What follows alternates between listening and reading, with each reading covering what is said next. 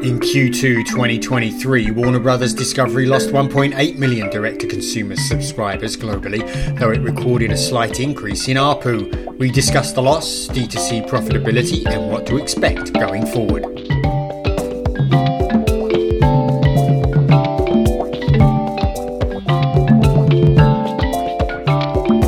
Welcome to this week's edition of Inside the Stream. This is Will Richmond from VideoNuze, and that was Colin Dixon, of course, from uh, nScreenMedia there at the beginning. Hey, Colin, how are you feeling this week? I am feeling much better, thank you, Will. Yes, the cough is abated a little bit. How about you? Uh, a little bit better, but still not 100%. I'm sure listeners can hear uh, some congestion in my voice still, and I'm feeling kind of still kind of stuffed up, but um, definitely doing better than better than last week. And thanks for uh, to various listeners for reaching out and asking how I'm doing. I, I appreciate your concern. Great. So we're going to talk uh, a couple of news stories that called our eye this this week, and I'm going to get us started. And I want to give some props here to Apple TV Plus, which actually seems to be carving out a pretty specific niche and identity in the SVOD market. So there was some new data this week from Parrot Analytics, and they calculate demand share for a platform um, in in the market based on the demand in a time period for all the platform's original series. So, uh, of course, in their demand share, Netflix dominates 36.3% uh, of the demand share. And I will say it's four times its nearest competitor in terms of demand share. But interestingly, Will, Apple TV is now third according to Parrot Analytics at 8.3%, just behind Prime Video. And this represents pretty big growth for Apple TV Plus. It has grown according to them, from the 2022 number of 6.9%, where it was fifth place, and now it's jumped up to 8.3%, just behind Prime Video which is uh, pretty amazing. And I have to say, Will, it's playing a pretty big part of my entertainment diet these days. I was just sitting back thinking about all the shows I'm currently watching on Apple TV Plus, and it's a long list Ted Lasso, Shrinking, The Big Door Prize, The After Party 2, Hijack. That's a pretty decent list. And uh, I have to say that I think that Apple seems to have staked out a pretty interesting spot in the SVOD industry. It's, it's not moving yet towards advertising. It's producing more hits with less money. It's, I think, uh, doing a pretty good job with MLS. Uh, it's loudly applauded, I think, for its coverage on MLS. And uh, that really seems to be a good combination that's helping it do well in the market. Um, although I will say, we had no idea really how many subscribers there are to the service, but uh, certainly the demand share and uh, you know that that that type of data suggests that it has a sizable number of subscribers, but just how sizable we're just not sure. Yeah, well, that's for sure. We have no idea, but um, you're right. I think they are getting good mind share, and and uh, I've certainly been watching a number of shows as well. In fact, I just watched the Stephen Curry underrated documentary, which I thought was very well done, um, and uh, some of the other shows actually that you mentioned as well. So. Yeah, I, I I think that overall Apple TV Plus has been. I mean, we don't know the number of subscribers, but I think it's been a real positive for Apple. Um, I think it's certainly helped the brand. The programming seems consistent with the brand. And um, we're expecting a ramp up in the number of films from them also. Keep in mind that billion dollar commitment that they announced um, a little while ago. So we have to wait to see how that comes to fruition, also, of course, in the midst of the, the strikes right now.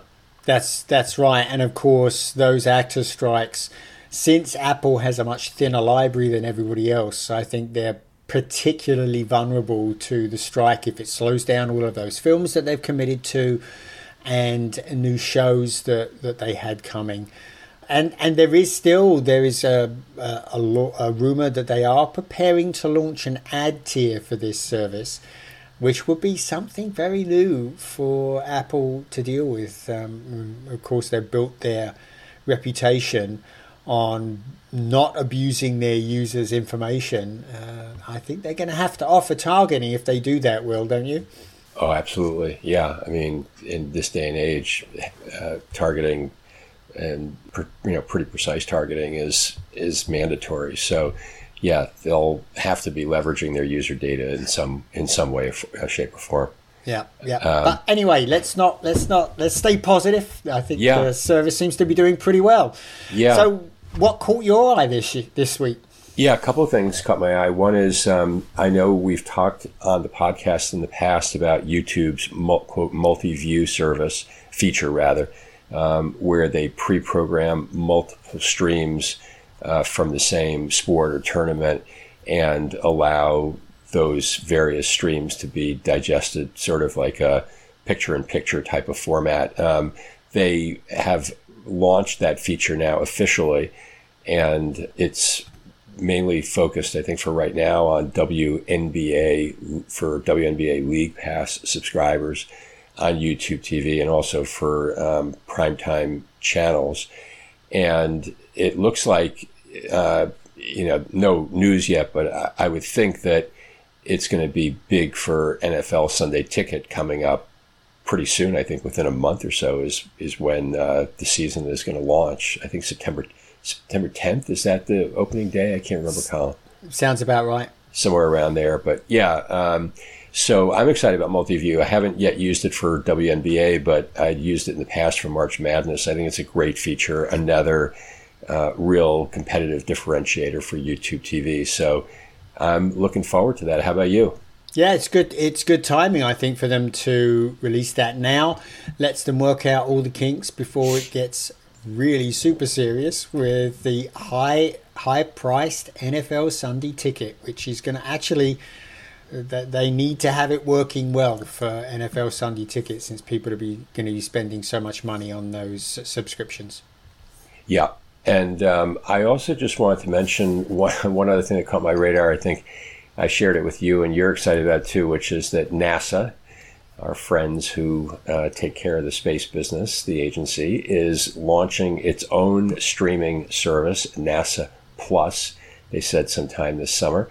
Um, they have already been doing live stream launches and other types of events, but now they're going to be doing a, an orig- uh, a number of original video series and um, original shows, and it's all going to be packaged. It looks like for free on NASA Plus. And the quote that I liked a lot from um, NASA executive was, "quote We're putting space on demand and at your fingertips with NASA's new streaming platform." So I think that's going to be fun to to uh, keep an eye on. Colin, what do you think? I I think it's great, Will. You, I think I am absolutely guaranteed to load that up on my TV just as soon as it's available. I hope they have a live space station cam running 24/7. That that that would be a sort of really interesting Big Brother house take, wouldn't it?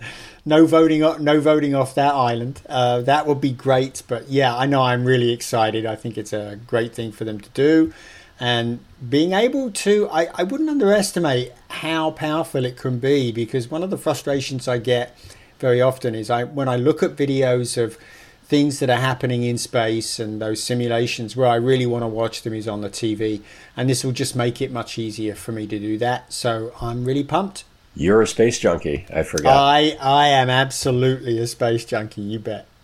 All right, well, back down here on Earth, we had uh, results from Warner Brothers Discovery um, earlier, and uh, I think there were a couple of highlights that you were going to cover. Yeah, so I'm really going to focus just on the D2C stuff, the direct to consumer stuff, which they gave uh, a lot of details on in the call and in their earnings earnings report. Um, although I will mention that they did see a year over year decline in revenues from their regular TV properties. I think it was in the region of five percent decline, and uh, the, you know there's a wide recognition within the company and of course within the market that that is going to be something that we're going to uh, going to continue to see. Although they did say that they thought that they were better positioned than many traditional providers in that market. Um, now, on the D2C side, they actually saw a quarter over quarter decline in domestic subscribers uh, of 1.3 million. So that's 2.4% decline between Q1 2023 and Q1 Q2 2023. Uh, however, they are still up on the year, but only marginally so. They're increased by about a million or point, 0.9 million subscribers over Q2 2022. So they now have 54 million they say in the US. So that's that's that's including Discovery Plus and Max and a couple of ancillary uh, sm- smaller services. There's a kids service as well, and a couple uh, one one or two others, I think. Um, so internationally, they actually lost marginally. They're down uh, 0.5 million subscribers, but they're up on the year 2.6 million.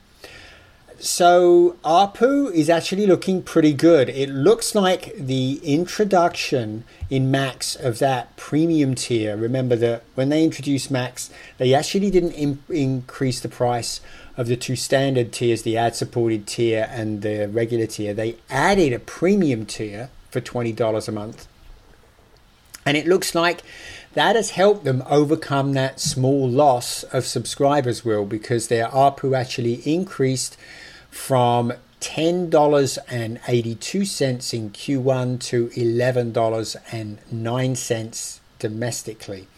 Uh, and they also saw a small gain internationally as well. So overall, they now have 95.8 million subscribers worldwide. Uh, so they're seeing pretty good, pretty good growth uh, year over year. But it's a little worrying, I think, to see that quarterly decline uh, in subscribers, uh, both both in the US and internationally. So that's how they're doing with their D2C business. One really good positive thing for them, Will, is that they said that they would be they would be profitable with direct to consumer in 2024.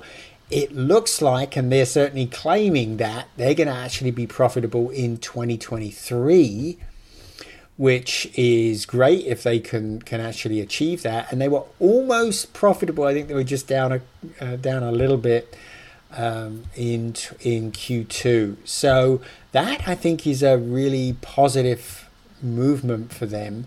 And uh, that's well ahead of uh, when they said that they were going to do that in 2024. So I'll just pause there for a second to see if you have any comments. Yeah, I mean, it was a little bit of an anomaly quarter there because of Max and Discovery Plus coming together.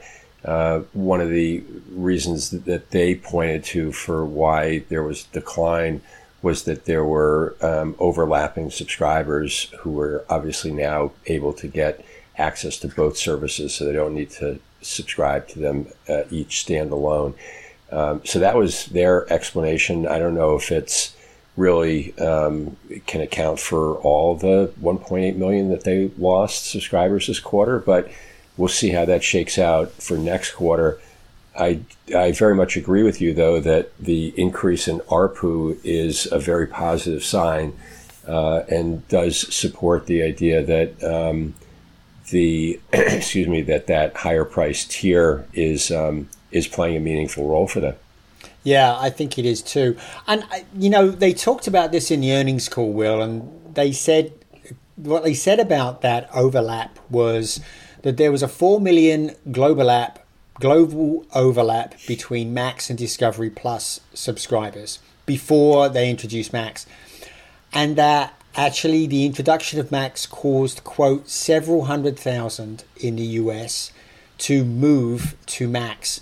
And of course, there's a very good reason why they would want to do that because Max is getting the shows that have just been broadcast on regular TV and Discovery Plus is not getting those. So that's a big incentive. But that is only several hundred thousand. So that so you know I interpret that as three, maybe four hundred thousand. So that still leaves one million subscriber loss, which remains uh, unexplained, and uh, that's probably not so good. They were cl- claiming extraordinary, extraordinary long engagement. They said the engagement is really great, although David Zaslav, who's the CEO, didn't provide any details of that whatsoever. He just said that they were seeing longer engagement, but notwithstanding that. Um, I I wonder why they lost that one million subscribers. There's that balance of the subscribers there uh, that uh, can't be explained by moving Discovery Plus subscribers to Max. Yeah, well, it will, it will certainly we'll be looking at that this quarter to see what they do in Q3 um, yeah. as that uh, merger of the two services um, shakes through. So, anything else that you saw out of um, the Warner Brothers Discovery results, Colin? Yeah, one of the things I was very surprised about, Will, when they announced Max was that they announced that they would hold the ad load at the HBO Max level, not increase it. Um, but I think that could be short lived. And also, I think the moratorium on providing, uh, putting ads in the middle of HBO content is just about to end. So, JB Perrette, who's CEO and um, president of global streaming and games at Warner Brothers Discovery, he said this in the call. He's, he said, We just started in February, so you know, with putting advertising units in our most highly valued, most premium content in terms of HBO and some of the legacy HBO library series. So I think what he's saying there, Will, is that they're going to start putting more advertising units in that very premium content and offering it as premium ad avails to the market. So that's one of the ways that they, I think, are planning on increasing revenue. So if you are subscribed to Max with with the ad tier, you're probably going to start seeing ads in the HBO content going forward. Uh, but one on on you know on talk about positive on the ARPU front they seem to think that they will be generating higher ARPUs on people on the ad light tier than from ad free subs.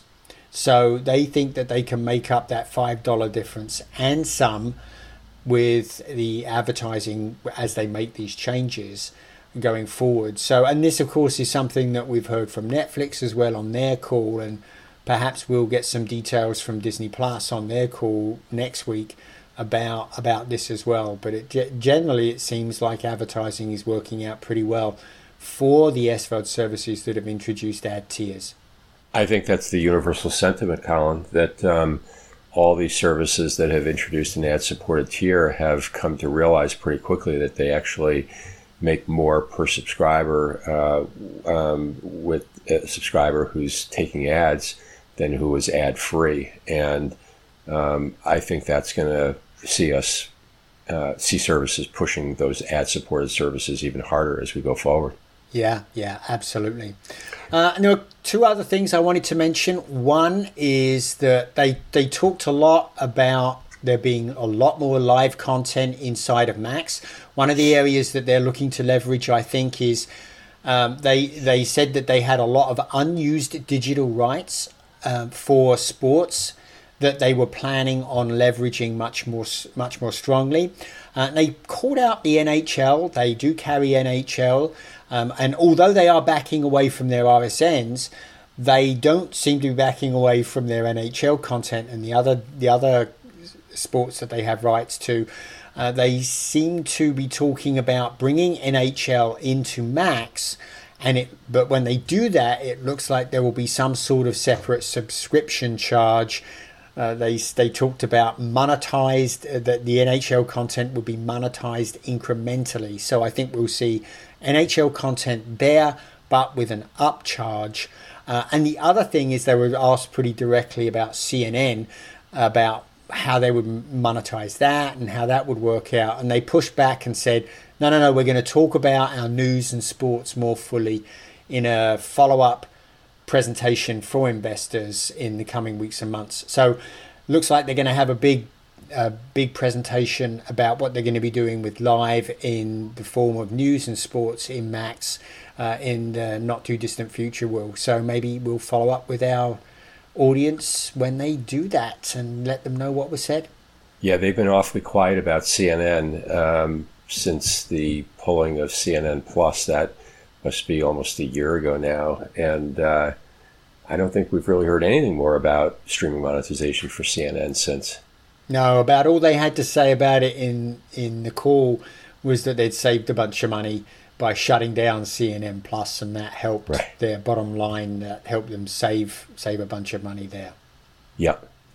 Okay, Colin. Well, I think that's all we have for this week. Uh, obviously, a, a, number of moving pieces there with Warner Brothers Discovery. We're going to be keeping a close eye on how their subscriber count uh, goes uh, going forward, and um, we have some other fun things, as we said before, to keep an eye on as well. Multiview and NASA and Apple TV Plus. Yeah, and uh, perhaps next week we'll have to see what happens. But next week Disney reports its results, Vizio reports its results. So we'll have lots of fodder there, I think, to discuss in the podcast with everybody next week. And yeah, it'd be really interesting to see what's going on at Disney, what uh, soap opera that company is turning into these days boy, if I read one more article about ESPN and their travails and looking to bring in partners, I feel like every other day there's another article about that, don't you? Uh, you bet. And in fact, it actually came up in the Discovery call today. There was some intimation that, that uh, Discovery, quote, might be interested in, in investing in ESPN. Um, I don't know if that's going to happen. But anyway, maybe we'll have more details next week. Okay, till next week, and thanks everybody for listening in, and we'll see you then.